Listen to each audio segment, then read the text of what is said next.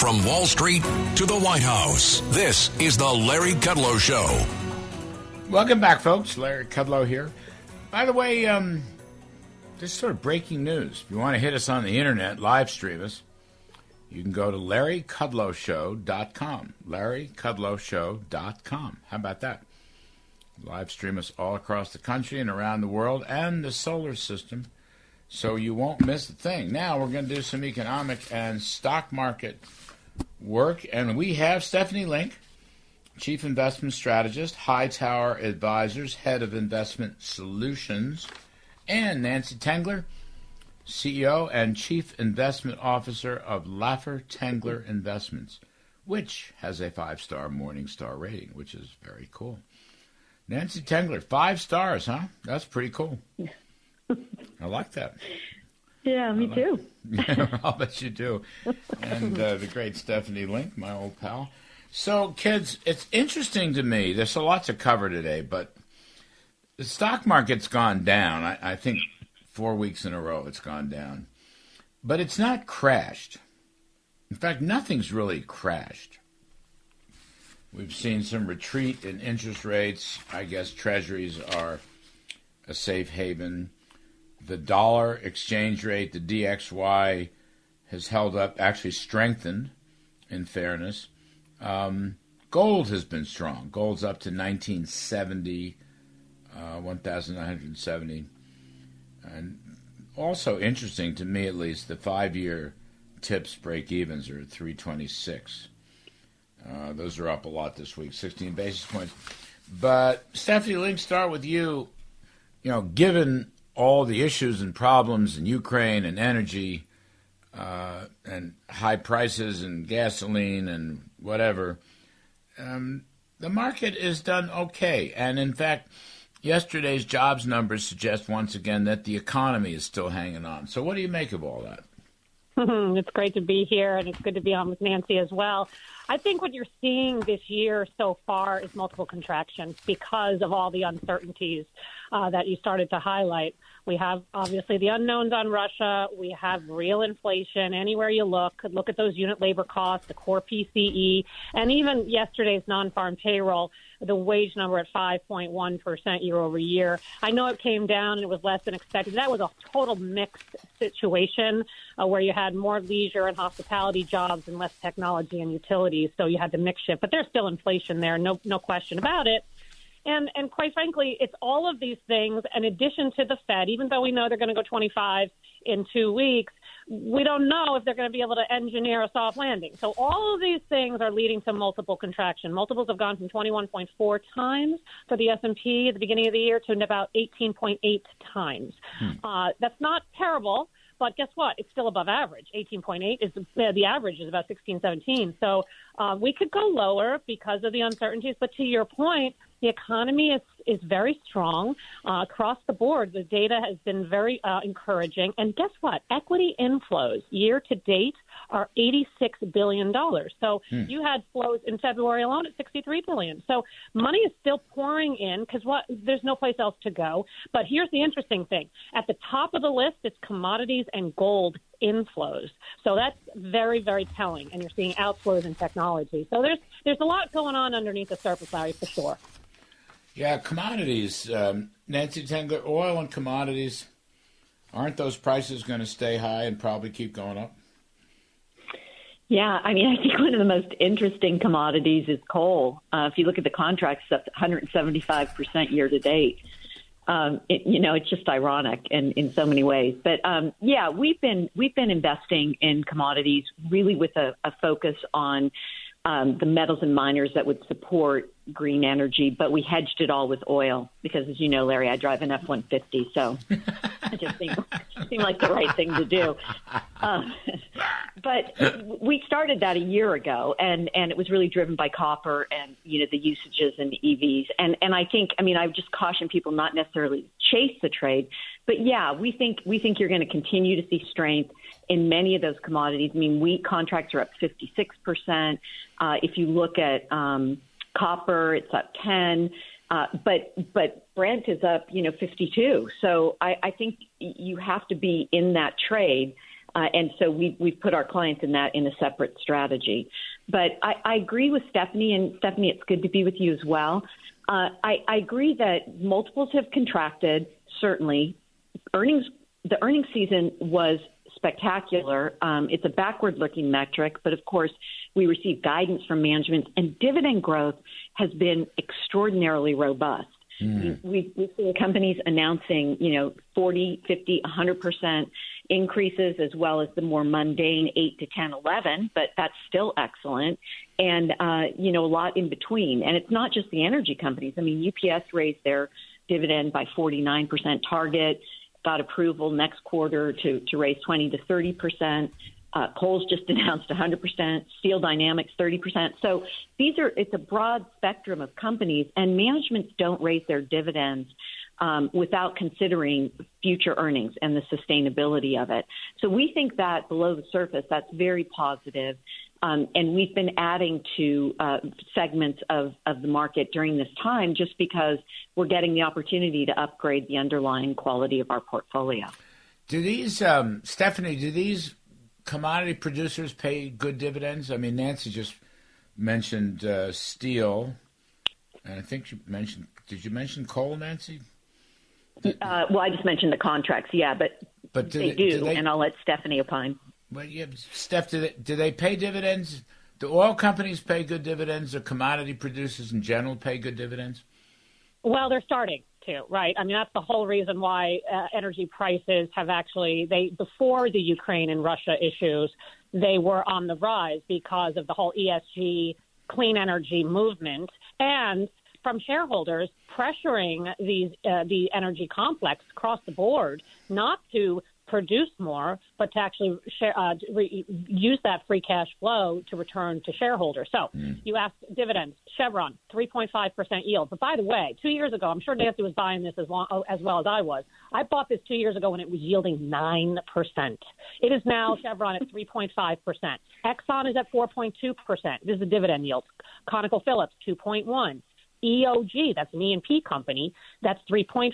So they mm. are starting. One company that I happen to own is uh, Diamondback Energy, and uh, it's astounding how much they are returning to share to, to shareholders, yeah. and and uh, and that's what and they're committed to doing it, and I will predict that they will offer a special dividend because they have so much free cash flow. And to Nancy's point on earnings, she's spot on that earnings that were excellent last quarter and they're go and estimates are going higher, only about two to four percent, but they're still going higher, and that's encouraging. But the absolute theme in earnings in the last six, uh, let's say six months, two quarters or so, is free cash flow companies are generating an enormous amount of free cash flow. And not only are they buying back stock and increasing dividends, but you're also starting to see a capex cycle, which we haven't seen in quite some time.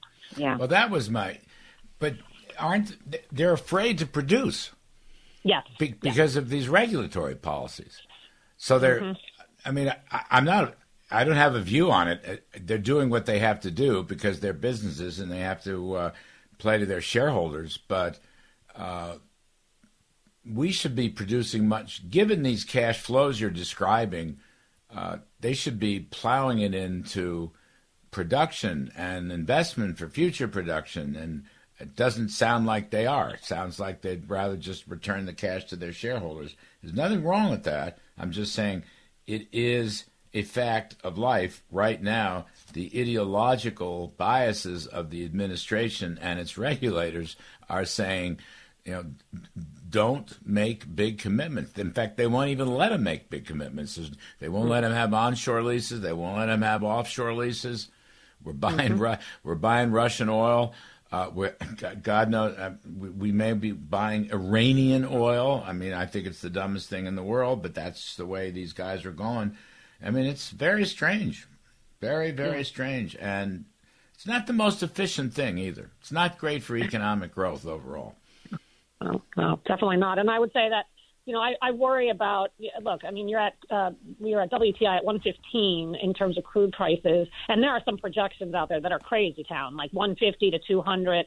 If we put more sanctions uh, on Russia, we'll have to wait and see. I, I'm not calling for that at all. But even 115 look, that consumers are feeling it, right? Mm. And and across the spectrum, and and con, and the consumer, Larry, you know this it's 70% of the U.S. economy, right? And so we can't have the consumer roll over. We're not seeing any signs of it yet, but we got to watch it because it's not just at the gas pump, right? It's across the board.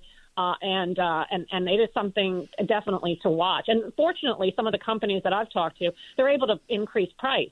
Well, if you increase price, eventually demand gets you know, there's some could get um, destroyed, and we're not seeing it yet. But it is certainly something. If you if you ask me something that I worry about, that's what I worry about. Well, Nancy, mm-hmm. were you surprised? Six hundred seventy-eight thousand jobs, plus ninety-two thousand upward revision from the prior two months, so it's seven hundred seventy thousand jobs. Um, the economy, the basic economy, is still pretty strong, even with the seven and a half percent and rising inflation rate, we're still hanging in there pretty well. Yeah, I mean, I I think you know I'm a I'm a I'm, I've studied at the uh, feet of the master incentive uh, economist Arthur Laffer, and you know when we took away uh, or when the the government stopped subsidizing people to not work, and and mind you, you know, in the summer, we, we were talking about it on your show. Um, the, the Fed was 100% laser beam focused on employment, all the while the federal government was paying people to stay home. And right. so once once that was removed, I think we started to see improvements, people returning. One of the most interesting stats for me on the on the job numbers was that you saw in the participation rate mm-hmm. one and a half percent increase in high school education, and a, a lot of those people were beneficiaries of um, subsidy payments. So I think that's very positive. Um, getting people back to work is a much more effective way to improve their disposable income on a sustainable basis and and keep consumer spending um, going. But I think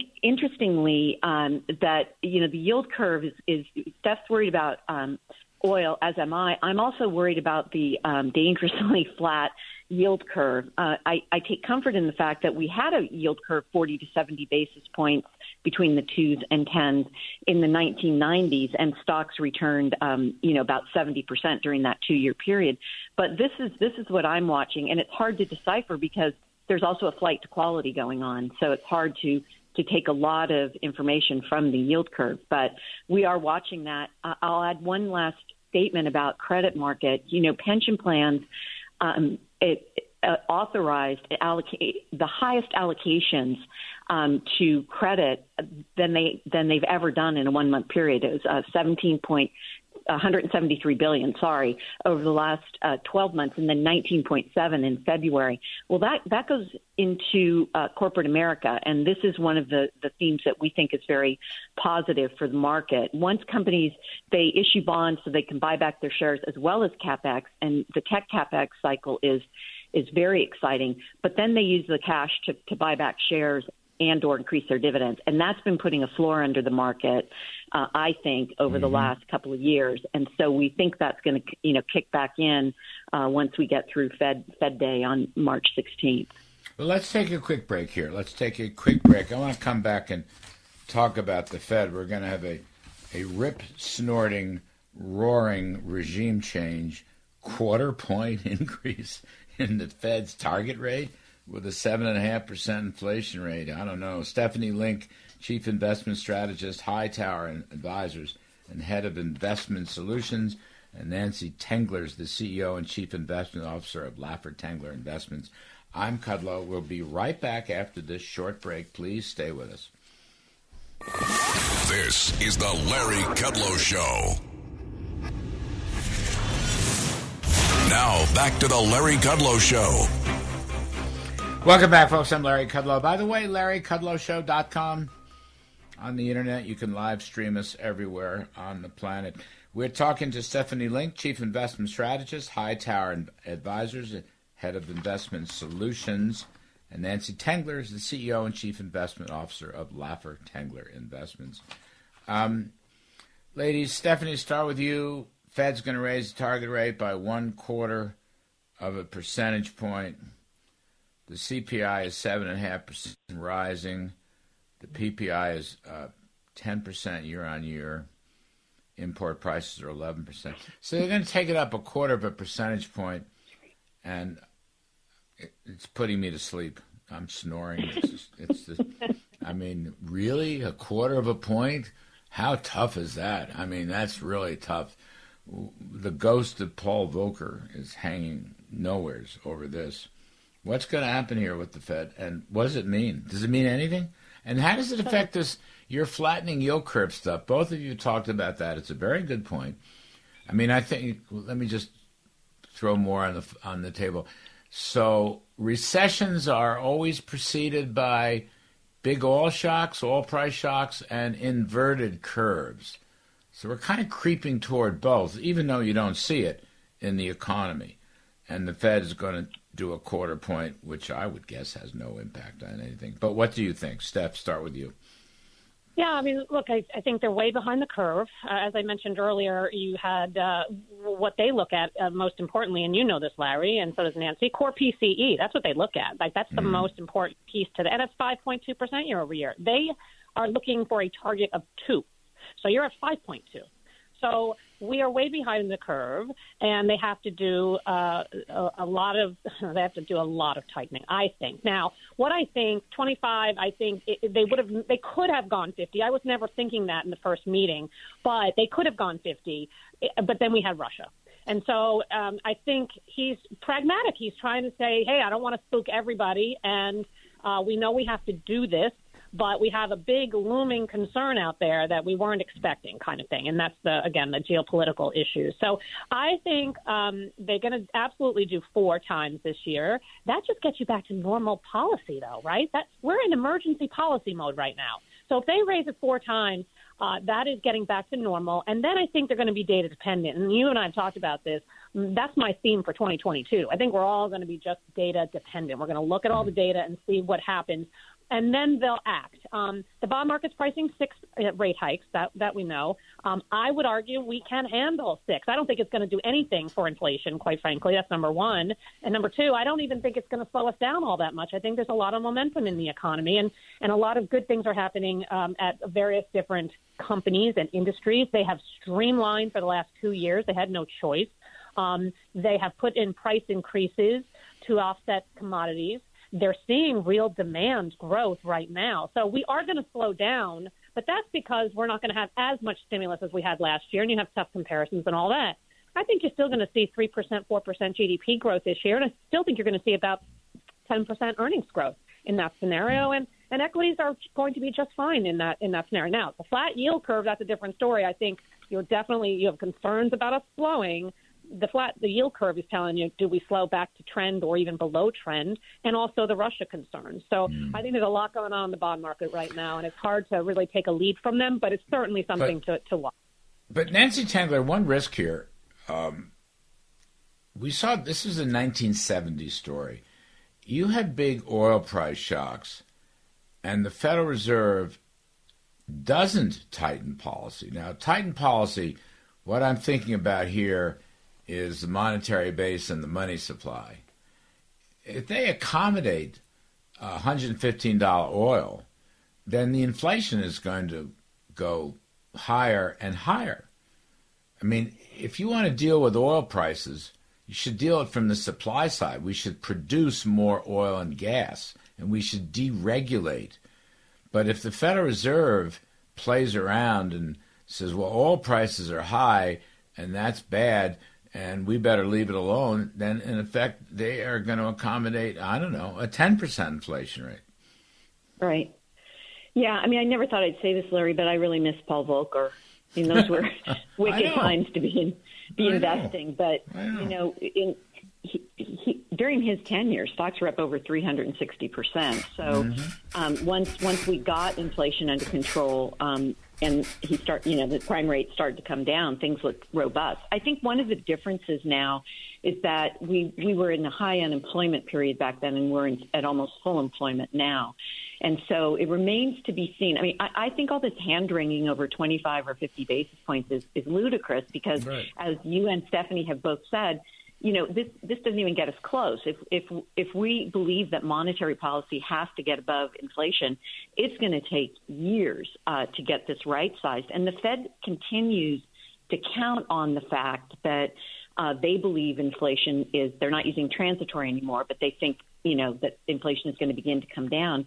And you only have to look as far as the Atlanta Fed's sticky CPI at 4.2% in January. The flexible was up 17.8 and flexible is 30%. So yeah, you could see some of that come down uh, as we as we move through. The supply chain was easing pre-Ukraine uh, and Russia. I I don't know that yeah, but, that's the case more. But go back you know. go back to basics. Let's let's go back to Laffer. We only have a little bit left. Go back to Laffer Mundell model. If you want to curb inflation, then you have to strengthen the value of the dollar and you have to cut back on monetary growth. If you want to spur growth, then you have to cut taxes and regulations. These guys are doing it exactly wrong. That's right. my concern. They're doing it exactly wrong. Anyway, ladies, thank you. Stephanie Link, Nancy Tengler, we appreciate it very much. Folks, Money and Politics right after this. Steve Moore uh, is going to join us with Liz Peek. I'm Larry Kudlow.